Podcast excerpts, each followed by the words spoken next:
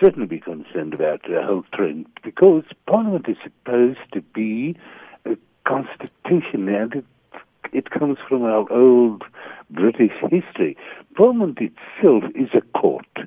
And in history, uh, our Parliament, as a British Parliament, must look after its own affairs and they must look after its own order. And that's what the Constitution says.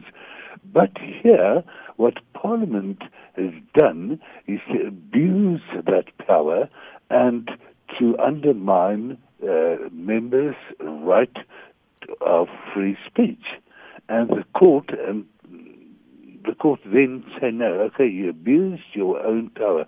What is worrying is, uh, look, it's a, it's a it's a judgment to be welcomed that it puts the freedom of speech higher than the right of Parliament to look after its own internal procedure. But what is worrying, it is exactly what you said, the state of affairs in our parliament, that it can't keep its, uh, its, its, its own procedure and order, and that is terribly worrying.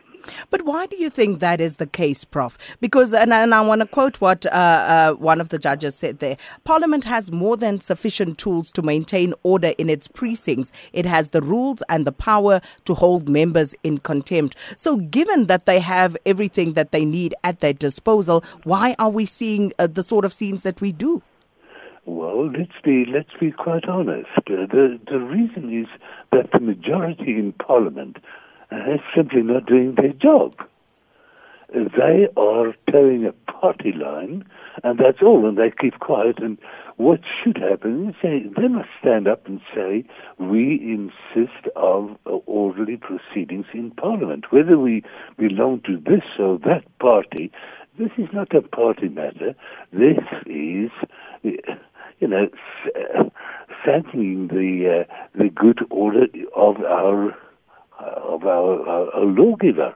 But no, they don't do that, and they, you know, the, and I say the majority, and they simply go on and uh, uh, undermine the order, the good order. That's our problem.